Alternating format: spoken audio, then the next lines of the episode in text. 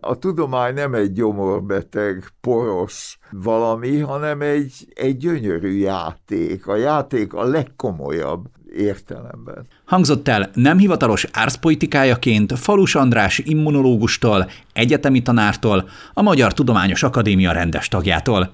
És ez a komolysággal átitatott játékosság végigkísérte az egész beszélgetésünket, amelyre most önt is nagy szeretettel invitálom.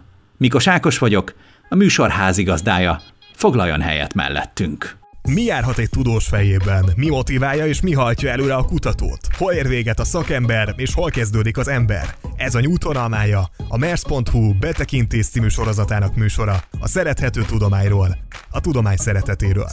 Mivel telt az elmúlt másfél éve? Immunológiával? Hát abban az értelemben igen, hogy megpróbáltam gyakorlatilag mindent elolvasni, ami a Covid-dal kapcsolatos, annak főleg az immunológiai, tehát a védekezési részével, ember szervezetének az egészséges és nem egészséges reakciójával. Én egyébként úgy élem meg ezt a másfél évet, nincs még másfél év, hogy egyfajta, mint amikor a háborúban a katona tiszteket reaktiválják, tehát már öreg, már nyugdíjba ment, már csak ilyen vállapjai, meg dísz egyenruhái vannak. Én rendszeresen oktatok még, tehát ez nem változott két egyetemen is, de ami a közszerepléseket, meg a megszólásokat illeti, egy ilyen teljes reaktiválódás van, mert tényleg ez a mi szakmánk, tehát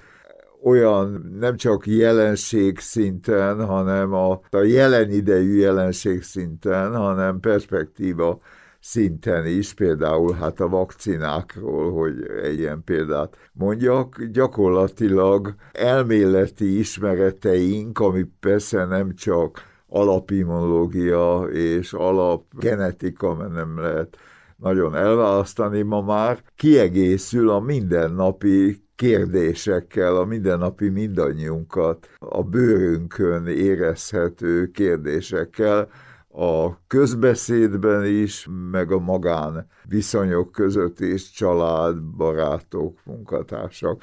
Tehát én nem gondoltam, hogy ilyen nagy árat kell fizetni mindez a tényleg borzalmas világjárvány, de a saját szakmámat illetően még inkább úgy érzem, hogy valamilyen szinten szükség van ránk. A Covid előtt is volt ilyen, mondjuk úgy feladata vagy missziója, hogy tájékoztasson, vagy érezte ezt? Igen, én úgy gondolom, hogy az ismeret terjesztés tehát a tudásnak a diszeminációja, a terjesztése, az, az egy kötelesség. Hát mindenkinek különböző lehetőségei voltak az életben arra vonatkozóan, hogy mihez ért, de mi mindannyian a világ 99,9%-ában laikusak vagyunk. Van egy kis rész, úgy adódott az életünk, hogy azzal foglalkozhatunk, abban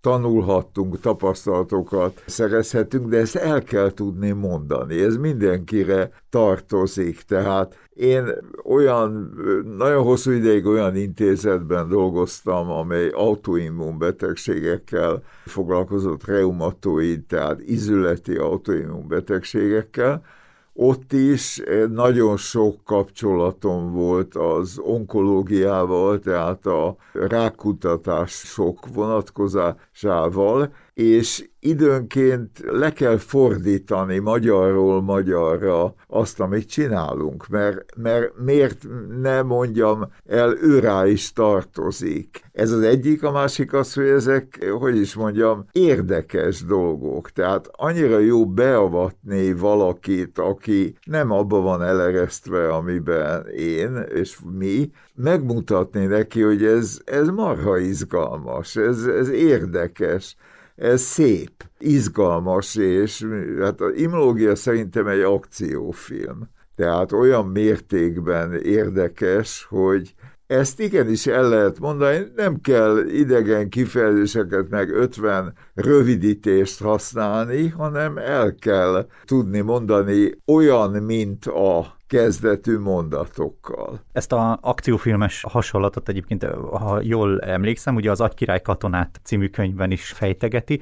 Azt foglalkoztatott még, hogy vajon a könyvírás az mekkora részében teszi ki az életét, erre tevődött inkább a hangsúly, vagy ez egy, ez egy kellemes mellékszál? Ez egy mellékszál, hát én kutató voltam és oktató, tehát ma, majdnem mindig immunológusi felnőtt életem alatt nem csak tudományjal, kutatással, hanem, hanem oktatással is egyetemi, sőt sok helyzetben középiskolai oktatást is vállaltam. Engem speciál nagyon érdekel egy, különösen egy az életem utolsó tizen évében az, az, hogy mi az, hogy egészség. A szónak nem csak a közvetlen biológiai, hanem mentális értelmében is, és ebben viszont alapvetően benne van az, hogy ezt ne kell győzni, be kell vonni embereket ebbe a jellegű munkába, vagy ebbe a jellegű érdeklődésbe, nem unalmas kampány szorikkal és panelszövegekkel, hanem valóban a mindannyiunkat érintő kérdéseket illetően. De a fő foglalkozásom, na hát most önmagamnak föltettem egy kérdést, ami nehéz lesz magamnak válaszolni, mindig ezek a legnehezebbek. Abban az értelemben, hogy a fontosság vonatkozásában nálam szinte egyenrangú az, hogy átadni valamit, és kitalálni valamit. A kitalálásban kérdések vannak. A tudomány lényege a kérdésfeltevés. Válaszolni az már majdnem rutin a módszerek, a irodalom, a idősebb kollégák tanácsai alapján, de igazán eredetit kérdezni, ez a tudomány, eredeti, abszolút kulcs szó. Ugyanakkor abban is lehet alkotni, hogy ezt én próbálom úgy barátságosabbá tenni ezt a egyébként minden szakma bükfa nyelvét, hogy megpróbálom elképzelni azt, hogy én, én hogy hallanám a legszívesebben mondjuk a galaxisoknak a keletkezését, a fekete lyukakat, és speciál nagyon érdekelt mindig a csillagászat, illetve a, a kozmológia, de nyilván három szakmondat után elvesznék. Tehát az ember próbálja magát a másik, a hallgató, a, a néző helyébe képzelni. Newton almája. Sak, pat. Stratégiai játszmák az immunitásban. Ez Falus András könyvének a címe, amelyet 2020 nyarán fejezett be, és a MERS.hu betekintés című válogatásában jelent meg. Ebben a szerző rendkívül színes, érzékletes hasonlatokkal és példákkal teszik közérthetővé, ha használhatom ezt a kifejezést, emészthetővé az immunrendszer működését.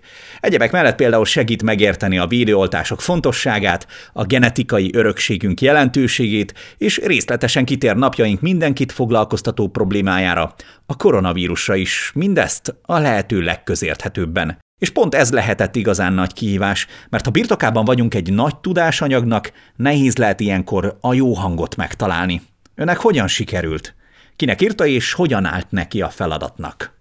Hát általában egy ilyen írásnak az ember az ember. Szóval én nem azon gondolkodom, hogy majd ki fogja olvasni, hanem van egy mondani valóm. Például a sakpadban elég sok már a Covid. Ez múlt év közepén, tehát 2020 nyarán záródott le, tettem a pontot, és ma egész biztos másképp írnám, különösen a, a mutánsok, a vakcinák, a, a társadalmi reakcióknak a, a tükrében, ami fantasztikus, érdekes. Ebben az értelemben én mindenkinek írtam.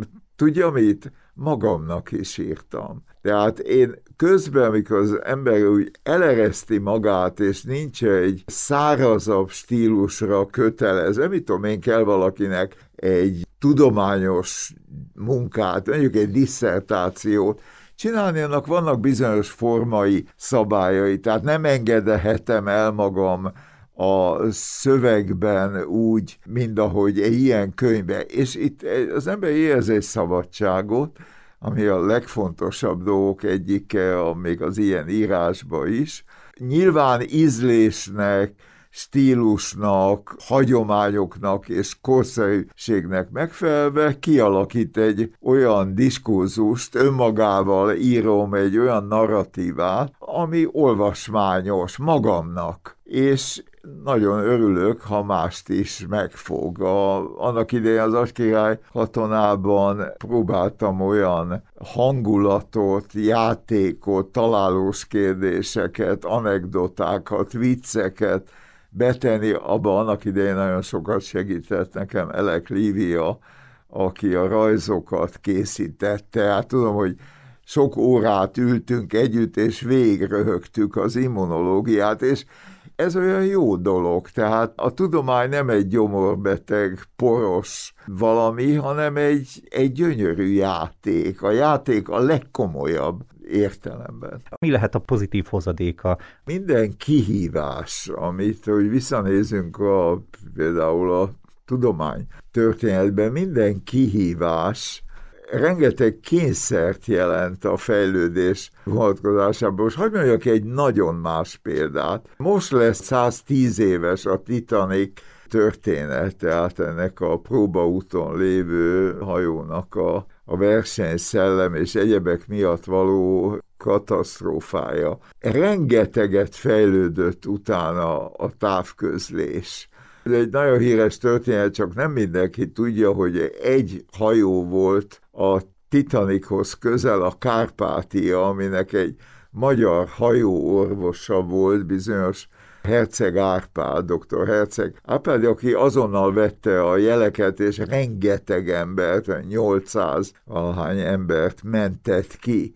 Na most ez például a járművek, mondjuk a vízi járművek, vagy egyebek közti kommunikációban ez a szörnyű, tényleg iszonyú, elvileg elkerülhető tragédia nagyon sokat segített. Mondjuk egy orvosbiológiait, a szerv átültetések, a szív átültetés, a bőr vese átültetések rengeteget adtak a genetikának, az immungenetikának, megtalálni azt, hogy kinek milyen mit lehet átadni, kitől, ennek mi a molekuláris alapja, ami én szerintem rendkívül fontos, ami alapján ma vakcinát lehet személyre szabva tervezni, ezt precíziós orvoslásnak hívják. De szóval a kihívás, ami nyilván a komoly kihívás, hát most is tudunk,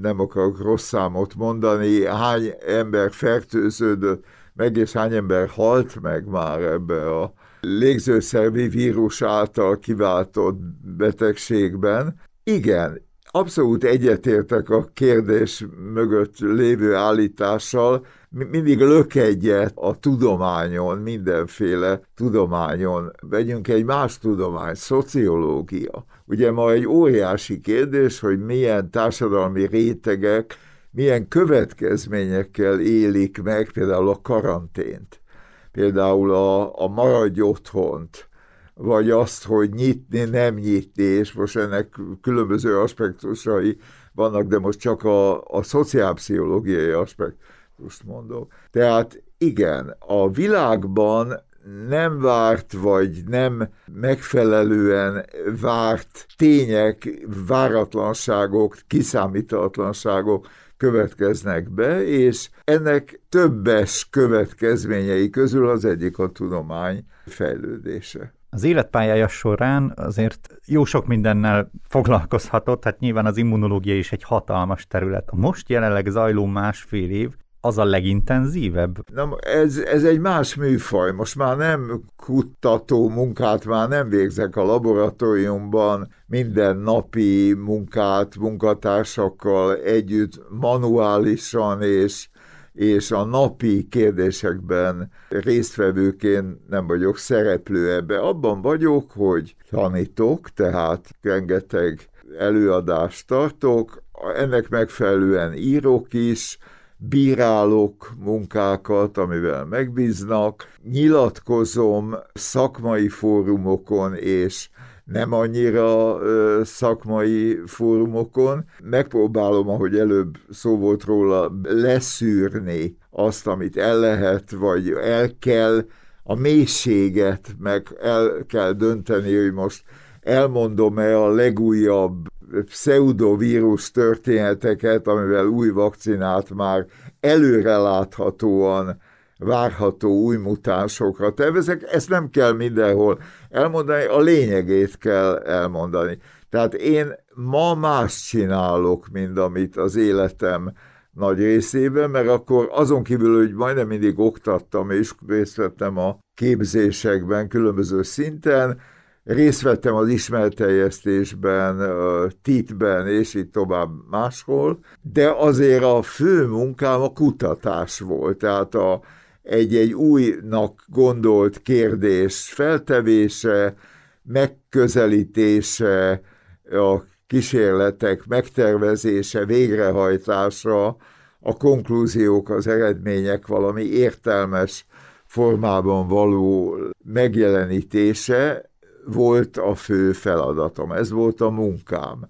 Ma pedig a kommunikáció sokkal nagyobb részt foglal el az én életembe, időmbe, még a motivációmban is. Azért az nagy nyomás lehetett, amikor az embertől úgy vártak vártak választ, vagy vár magától az ember választ, hogy vannak kérdések, amelyről már beszéltünk, amelyek segíthetik akár az emberiséget is, de hogy azokra a kérdésekre nekem lehet, vagy kell választ adnom, az egy én úgy sejtem, hogy ez egy olyan nagyobb nyomás az emberen. Igen, egyfajta kényszer. Nem csak a kutatás feltételeinek megszerzésében, az embernek ugye forrást kell találni. A biológiai kutatás, különösen a molekuláris szintű, amivel én a munkámra legjobban jellemző, az nem olcsó. Nem olcsó, ezt gyakorlatilag vagy valami szponzorálással, vagy pályázatok, tehát egy kompetitív versenyhelyzetben kell elnyerni, aminek vannak sajnos ilyen teljesítés kényszerei is, akkor kapok egy újabb pályázatot, esélyem, akkor van esélyem elnyerni, ha be tudtam mutatni, hogy a korábbiakat eredményesen használtam. Ez a sikerkényszer néha iszonyú veszélyes. Sok helyen láttam olyan emberi, nem is tragédiákat, csak olyan hihetetlen nagy frusztrációkat, hogy nem jön ki az az eredmény, ami, ami miatt újra kell dolgokat kezdeni. Meg kell mondom, hogy én lehet, hogy ez most egy szubjektív kijelentés, azt tartom hitelesnek azt a kutatót hosszú évtizedek után, akinek nem több elképzelése valósult meg, mint 20 százalék. Én rengeteg olyan munkát kezdtem el, ami zsákutca volt. Nagyon nehéz elfogadni a befektetett energiát, időt, anyagi eszközöket feladni, visszafordulni, de vissza, ez a, meg kell tudni mondani azt a pontot, hogy meddig. Én már innen nem érdemes folytatni. Ez egyfajta gyász feldolgozás a szónak ebben az értelmében, és meg kell tudni tenni. Én örülnék, ha életemben, most már tényleg gyakorlatilag 1962 óta középiskolásként is már meg utána egyetemen, diákörösként, meg doktoranduszként, azóta jó sok idő eltelt, és hát most számolom lassan 60 év. Én örülnék, ha a negyede a, a kezdeményezéseimnek valami eredménnyel zárult van. A múltkor egy régi jegyzőkönyvem, labor jegyzőkönyvem került a kezembe, és ilyen aha élményeim volt, hogy te jó Isten, mi lett ebből? Akkor én milyen, volt egy ötlet, amit egyszer megálmodtam valamit, soha nem jött be, de olyan szép lett volna, hogyha bejön. Tehát én hitelesnek, a hiteles kutató életéhez a kudarcok is kőkeményen hozzátartoznak, és a kudarc feldolgozásnak, de ez azt hiszem nem csak a kutatókra igaz milyen volt eltávolodni ettől a világtól? Mert ugye persze még most ott van a közelében, de már, mint ahogy mondta, aktívan nem kutat. Ez mégiscsak az életének egy jelentős része volt. Ettől milyen volt eltávolodni? Normális. Szóval én, én ezt nem szenvedtem meg. Részben ma már emeritusként azért egy intézethez tartozom, aminek valaha elég hosszú ideig én voltam a vezetője, én válogattam a fiatalokat, akikre hallatlanul büszke vagyok, ma is egyre jobb pozíciókban, lassan vezető oktatói pozíciókban vannak.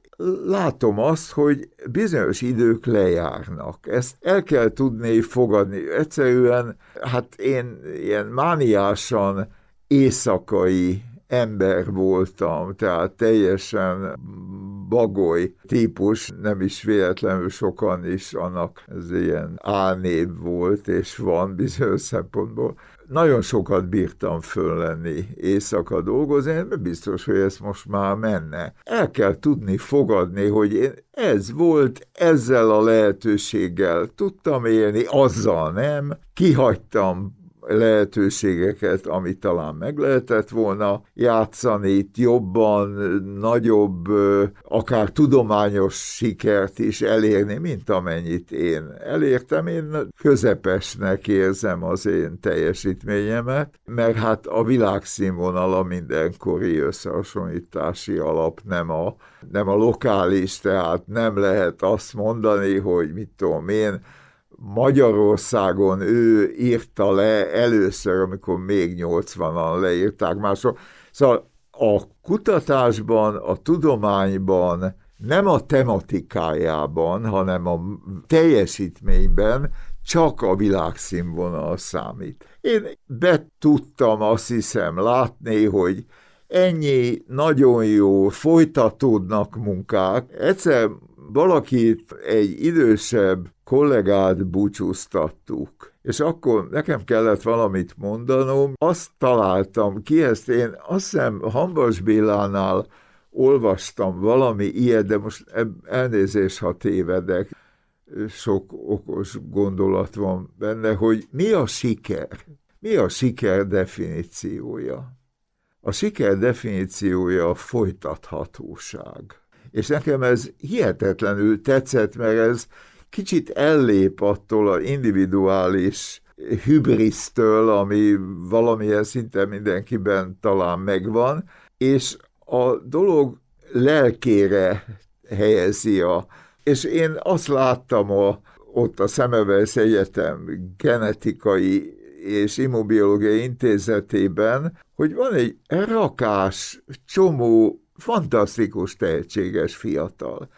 És kimondom, hogy olyan fiatalok vannak, akik sokkal jobb fejek, mint amilyen én valaha voltam. És ezt én nem egy ilyen modorosságból mondom, szóval nem ilyen álszerény, dicsekvés, minden álszerénység, mélységes dicsekvés, mert alig várja, hogy megcáfolják, hanem teljesen komolyan mondom. Egy csomó olyan PhD hallgató látok, akik a, a világhoz való viszonyukban, hát változik az idő, a nemzetközi kapcsolataikban, a nyelvtudásukban, a rugalmasságukban sokkal jobbak, mint amelyek mi voltunk. Hát én a, tehát én egy 56 után 60-as években fiatal felnőtté váló korosztály vagyok, Hát a lehetőségek nyilván mások voltak, mondjuk nagy szerencsém volt a külföldi utakkal, de ők hallatlanul jók. Ezért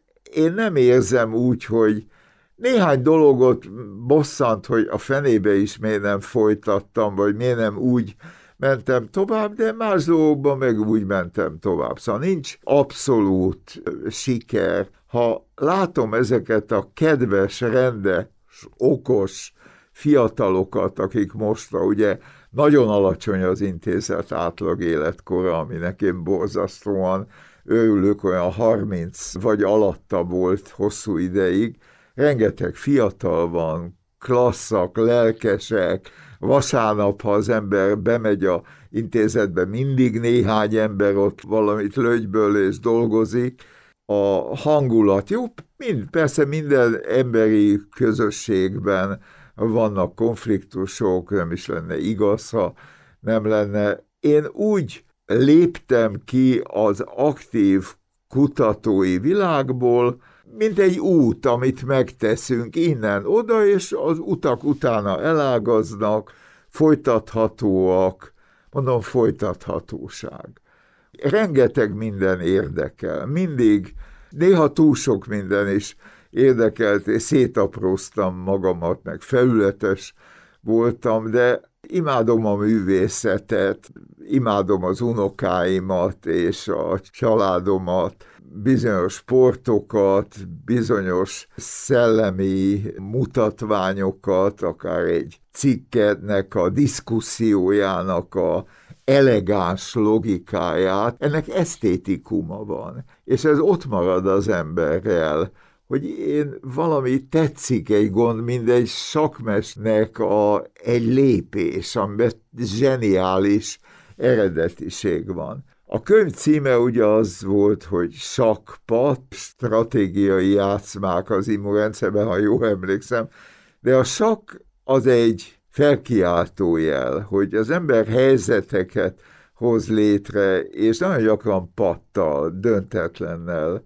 végződik az életben minden ilyen, és én egy játékos voltam a sok közül, és nagyon jó éreztem, érzem magamat most is ebben. Sakkot tudta hasznosítani máshogy is az életében? Ugye? Igen, hát próbálkoztam, jártam is egyszer egy klubban, negyed óra alatt kiderült, hogy hát semmi nem vagyok. A családomban unokaöcs, unoka szinten vannak állati jósakkozók, tehát mondjuk Sustermatot nem kapok tőlük, de, de minden mást igen. Ahogy beszél a tudásátadásról, most összefoglalólag szeretném ezt a tudásátadást akár a könyvek, akár a, akár a tanítás kapcsán is mondani, csillog a szeme. Tehát, hogy ez a folytathatóság, ez, ez így abszolút benne van. És van még egy terület, ami szintén a tudás egyfajta átadásáról, vagy átadásról, adásról szól.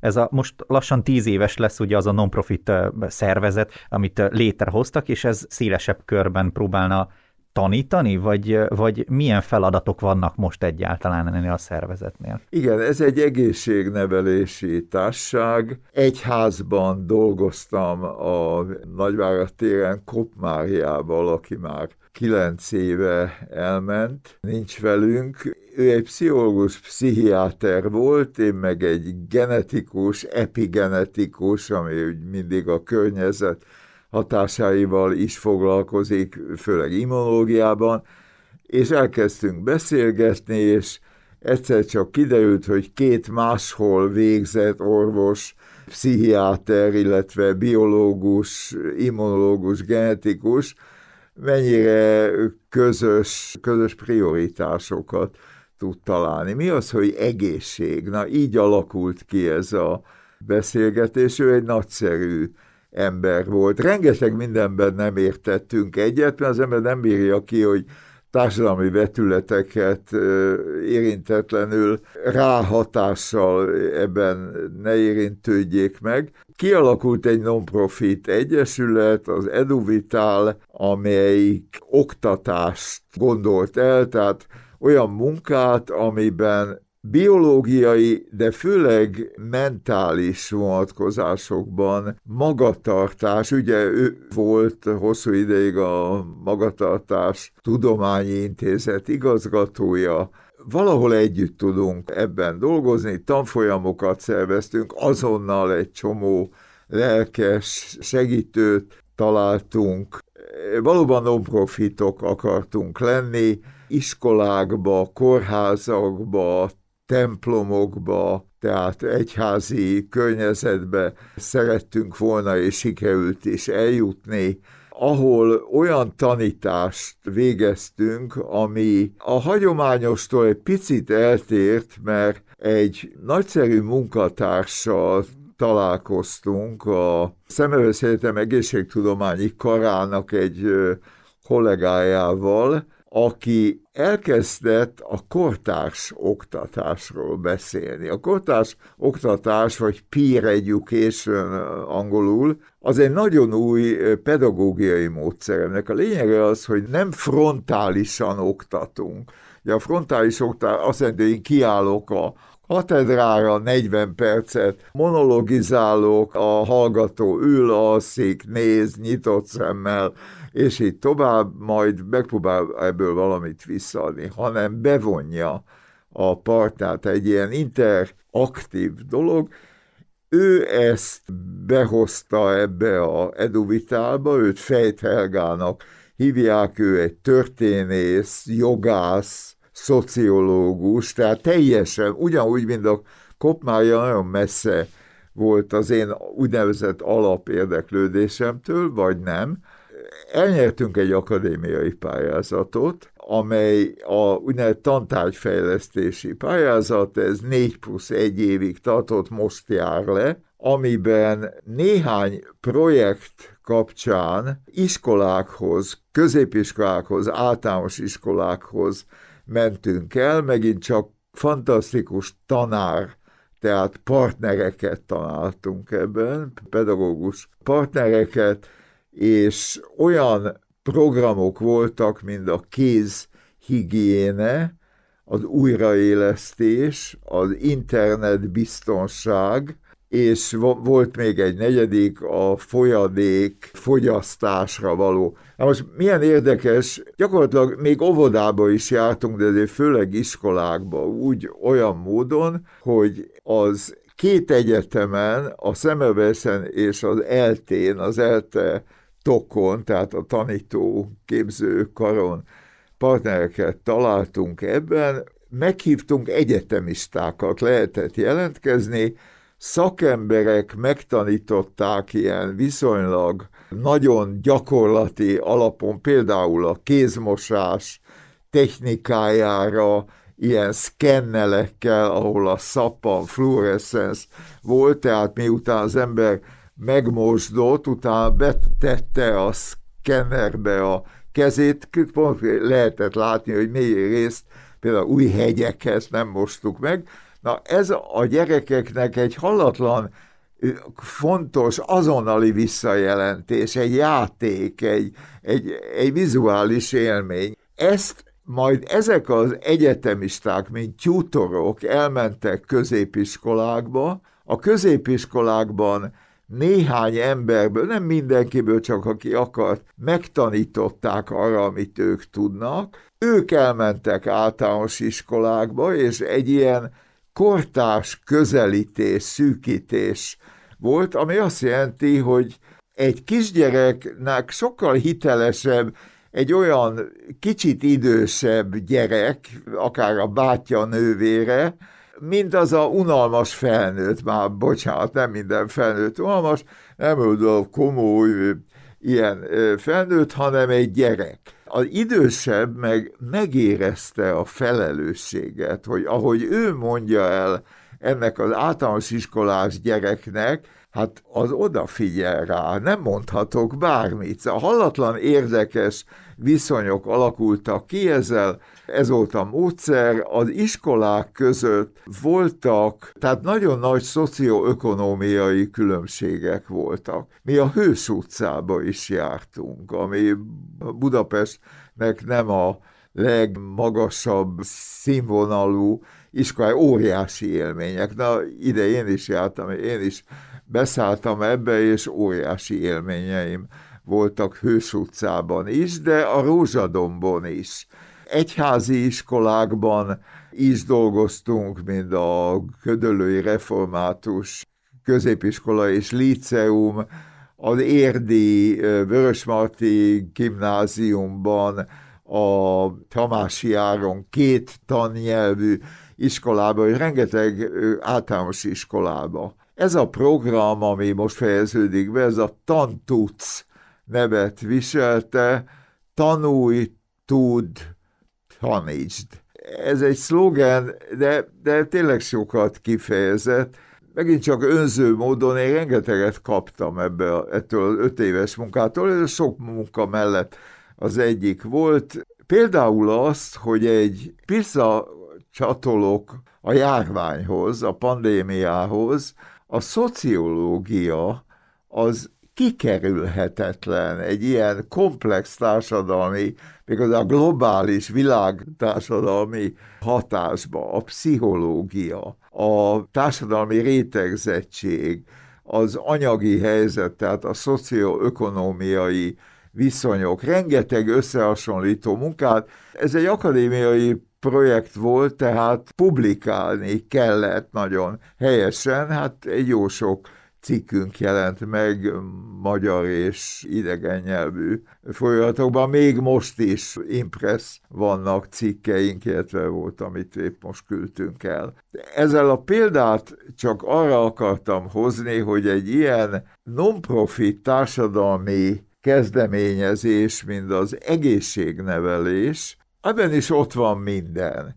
És annyira érdekes, hogy pont a pandémia előtt tanítottunk meg, kb. négyezer gyerek fiatal vett részt a néhány év alatt, a kézmosásra. És ez mennyire jó jött. Ezek a gyerekek, akik lelkesen, többé-kevésbé lelkesen, nyilván nem akarok most egy kincstári optimizmus képviselni csak, nagyon sokan hazavitték ezeket a tudásokat, és nagypapát, nagymamát megtanították, hogy a, hogy kell a hüvelykújunk alját is megmosni, és a új hegyeinket. Ez megint valahol egy tudás disszemináció, nem immunológiának nevezük, bár a higiénével kapcsolatban könnyen oda lehet csatolni, hanem egészségnevelésnek. Az ön olvasatában mit jelent az egészség? Komplexitás, nem a betegség hiánya. Nem csak a betegség hiánya, nem csak a rendellenesség, mondjuk vele született rendellenesség hiánya, hanem egy aktív, cselekvő életprogram, amiben a mentális és a, a fizikális elemek egyformán részt vesznek.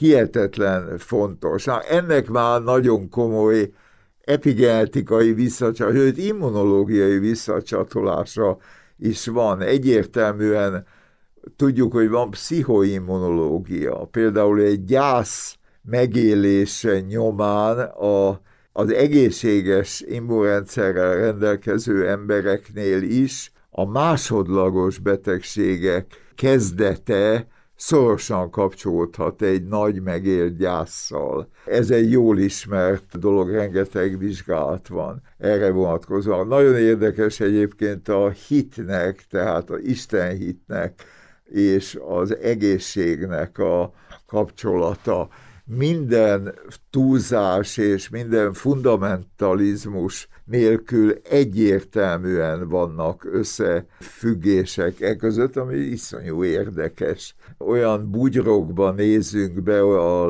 lelkünk mélyén, ami közvetlenül az immunválaszunkkal kapcsol. Tehát az egészség az egy komplexitás, egy kiteljesedő, rengeteg élettani és pszichofiziológiai funkciót érintő teljesség. Mi az, ami még motiválja önt? Mi az, ami még hajtja előre? Hát mi az, ami nem hajt előre?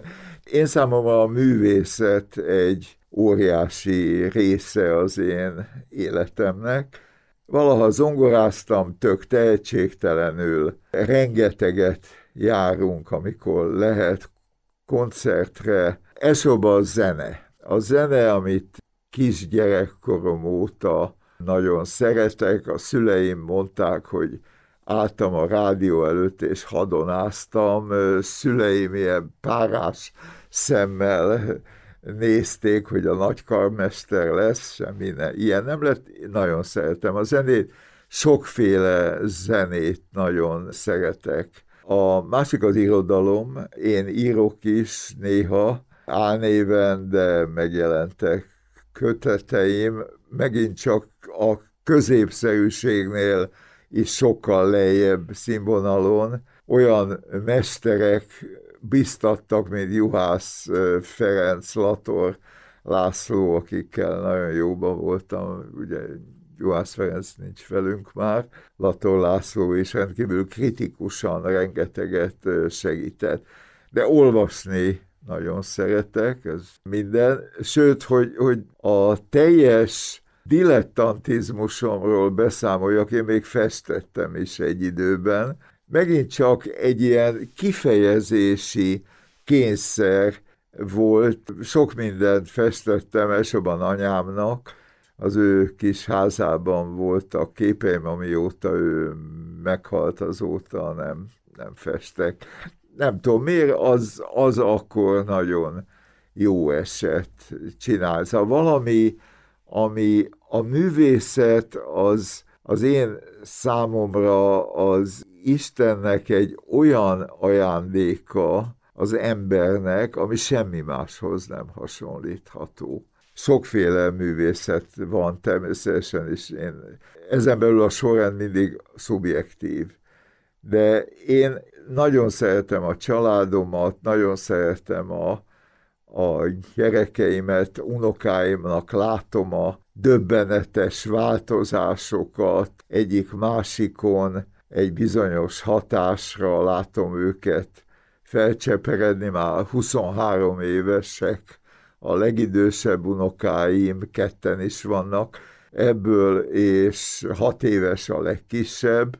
Hagy idézzek, a legkisebből ő, ő, úgy hívják, hogy Nátán, Nátán Péter, az, ez a két keresztneve, vigyáztam rá, és épített valamit legóból, és hogy maga elé megjegyezte, mondom hat éves, hogy érdekes, ha építek, úgy elrepül az idő.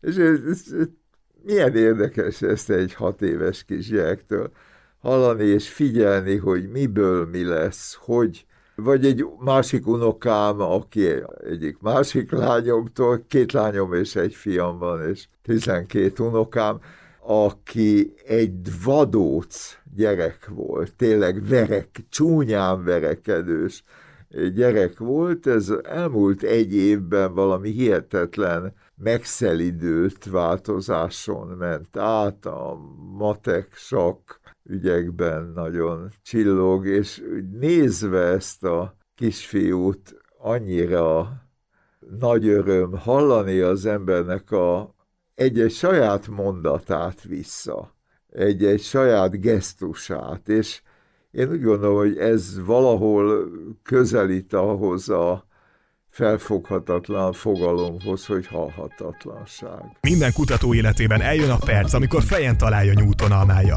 Hogyan jön a heuréka pillanat? Erre adnak választ vendégeink a Newton almája műsorában. A tudomány embereinek motivációit a mers.hu betekintés sorozata segíti önnek megismerni.